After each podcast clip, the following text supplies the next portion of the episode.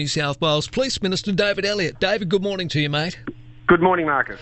Just on this, and I know it's obviously not your area per se, but uh, look, there are going to be further calls, and I can hear them getting louder for further support uh, measures to be put in place from a federal level, um, whether it's the recall of JobKeeper or, or, whatever it ends up being. If we're if we're locked down any longer than the next couple of weeks, it's going to be it's just going to be dire for the uh, the economy. Uh, a quarter of a million people have been effectively directed. Now we've shut down our construction industry. It's you know these are really well, I hate to use the word, but uh, they're unprecedented these times. Well, they are very difficult times for us, and um, uh, and uh, as I remarked last week, I think uh, the fact that we've got such a low unemployment rate um, in Australia at the moment is, um, is has been a blessing. But yes, you're right. I mean, pausing an economy like uh, like Sydney for uh, for a couple of weeks is always going to hurt. Yeah. Uh, and we've got to make sure we get the balance right between making uh, employees uh, sustainable and that allow them to be in a position that they can immediately go back to work as soon as the economy opens up again. And of course, the burden on the taxpayer for, because it's going to be our grandchildren that are going to be paying for this pandemic, which is which is a tragedy. But I, I, I think um, I, I, disagree with what Chris just said. I, sure. I think the, the, Prime Minister and the Premier have got it right. I think this package um, it will be helpful. I've only had positive feedback from my constituents over over the course of over the weekend, yep. um, and I think it's important people know that you know we've we've got to prepare ourselves for the return to normality. And and mm. the Australian economy, remember, Marcus, is fundamentally strong. This this this uh, this pandemic isn't isn't creating any um, any, any, any long term changes to uh, to uh, the the way that we um, we do business because you know there, there, there are no there are no structural changes. It's not as if we've had some massive big natural disaster that's wiped out the mining industry or that uh, you know an entire class of worker has uh, somehow well, with respect, that's true. With respect, David, that is true. But uh, I mean, I'm concerned too about those part-time, casual, gig economy workers and you know, look, yeah, you're absolutely right. We are lucky that we, we you know, due to our uh, minerals and our resources, that overall our country will come out from the, the other side. Um, I just wonder sometimes whether you know we're, we're doing enough uh, on a social level uh, for those that are because we also yes we have a good employment rate, but we also have a very high underemployment rate. That is part-time and casual workers, and they're the ones who have effectively, even though there are payments available, you know some of these payments I'm told, David, you know barely scratch the surface of paying rent, and I, I know that's not necessarily a state uh, government responsibility, but you know we we just really need to protect these people. I don't want to see. Well, you're right. Yeah, you're right, and that's that's why Marcus um, Dominic Perrottet has introduced the um, uh, the pause on on, on evictions, yes. so they people yep. can't be kicked out of their home if they don't if they don't pay rent, and I think that's, yep. that's an important message for us to get to the landlords across the across the state. But uh, I mean, this, there is there is light at the end of the tunnel. I mean, we're all focusing on what we're coping with for the next two or three weeks, which is which is right and proper. But you know, we've just cracked 10, 10 million uh, doses, vaccine doses. Um, yep. We've just last night a million more arrived in the country, and and in August they're expecting us to be doing um, well over um, a million a week in uh, in vaccines. So the way the numbers are going, there's no reason to believe that you know, come spring, we, regardless of what happens with the current out, outbreak, come come the spring, we, we should be at that magical 70 to 80 percent of the population vac- vaccinated, which which which which hopefully will make COVID a distant oh, yes. memory for us uh, at Christmas. Yeah.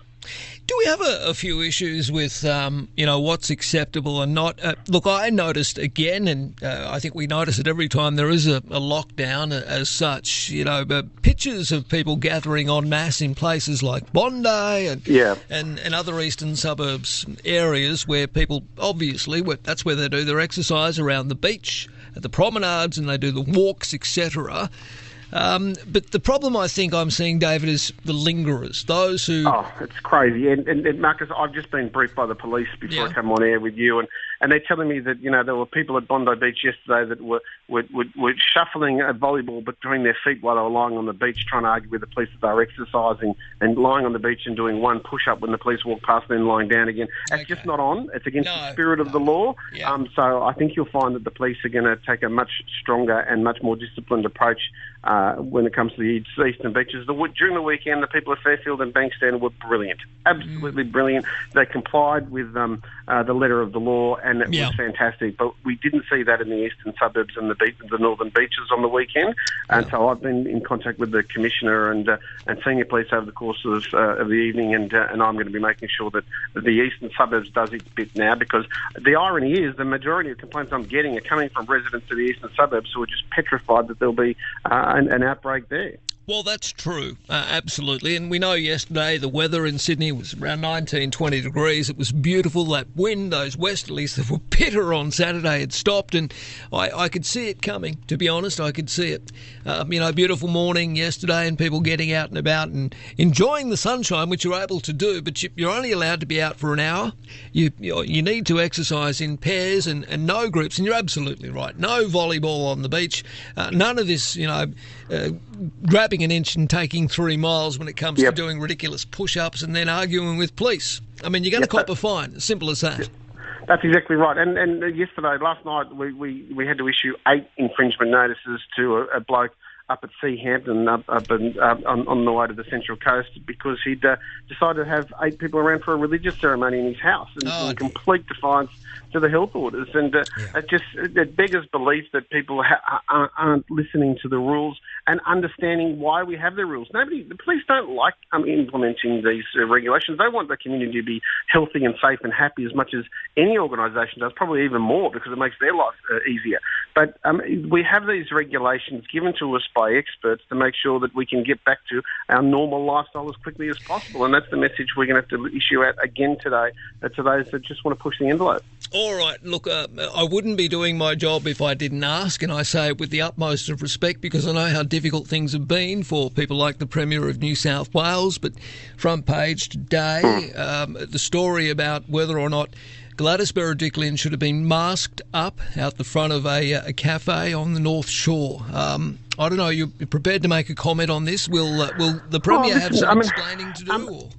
Uh, Marcus, I've looked at the story and I can't see, and, and even the Daily Telegraph journalist acknowledges there's there's no breach there. She's allowed to go to on a walk with one other individual, um, as long as it was within ten kilometres of her home, and uh, and uh, I, I can't see her uh, anywhere near the coffee Does stand. it not so say, I- though, with respect, David, does it not say, though, that you need to be wearing a mask out, out the front of a cafe, even if. Um, I mean, I'm having a look here. Outdoors. That, it does say that, but I, I, I haven't seen the photo where she's she, where she's in line at the cafe. Okay. Yeah.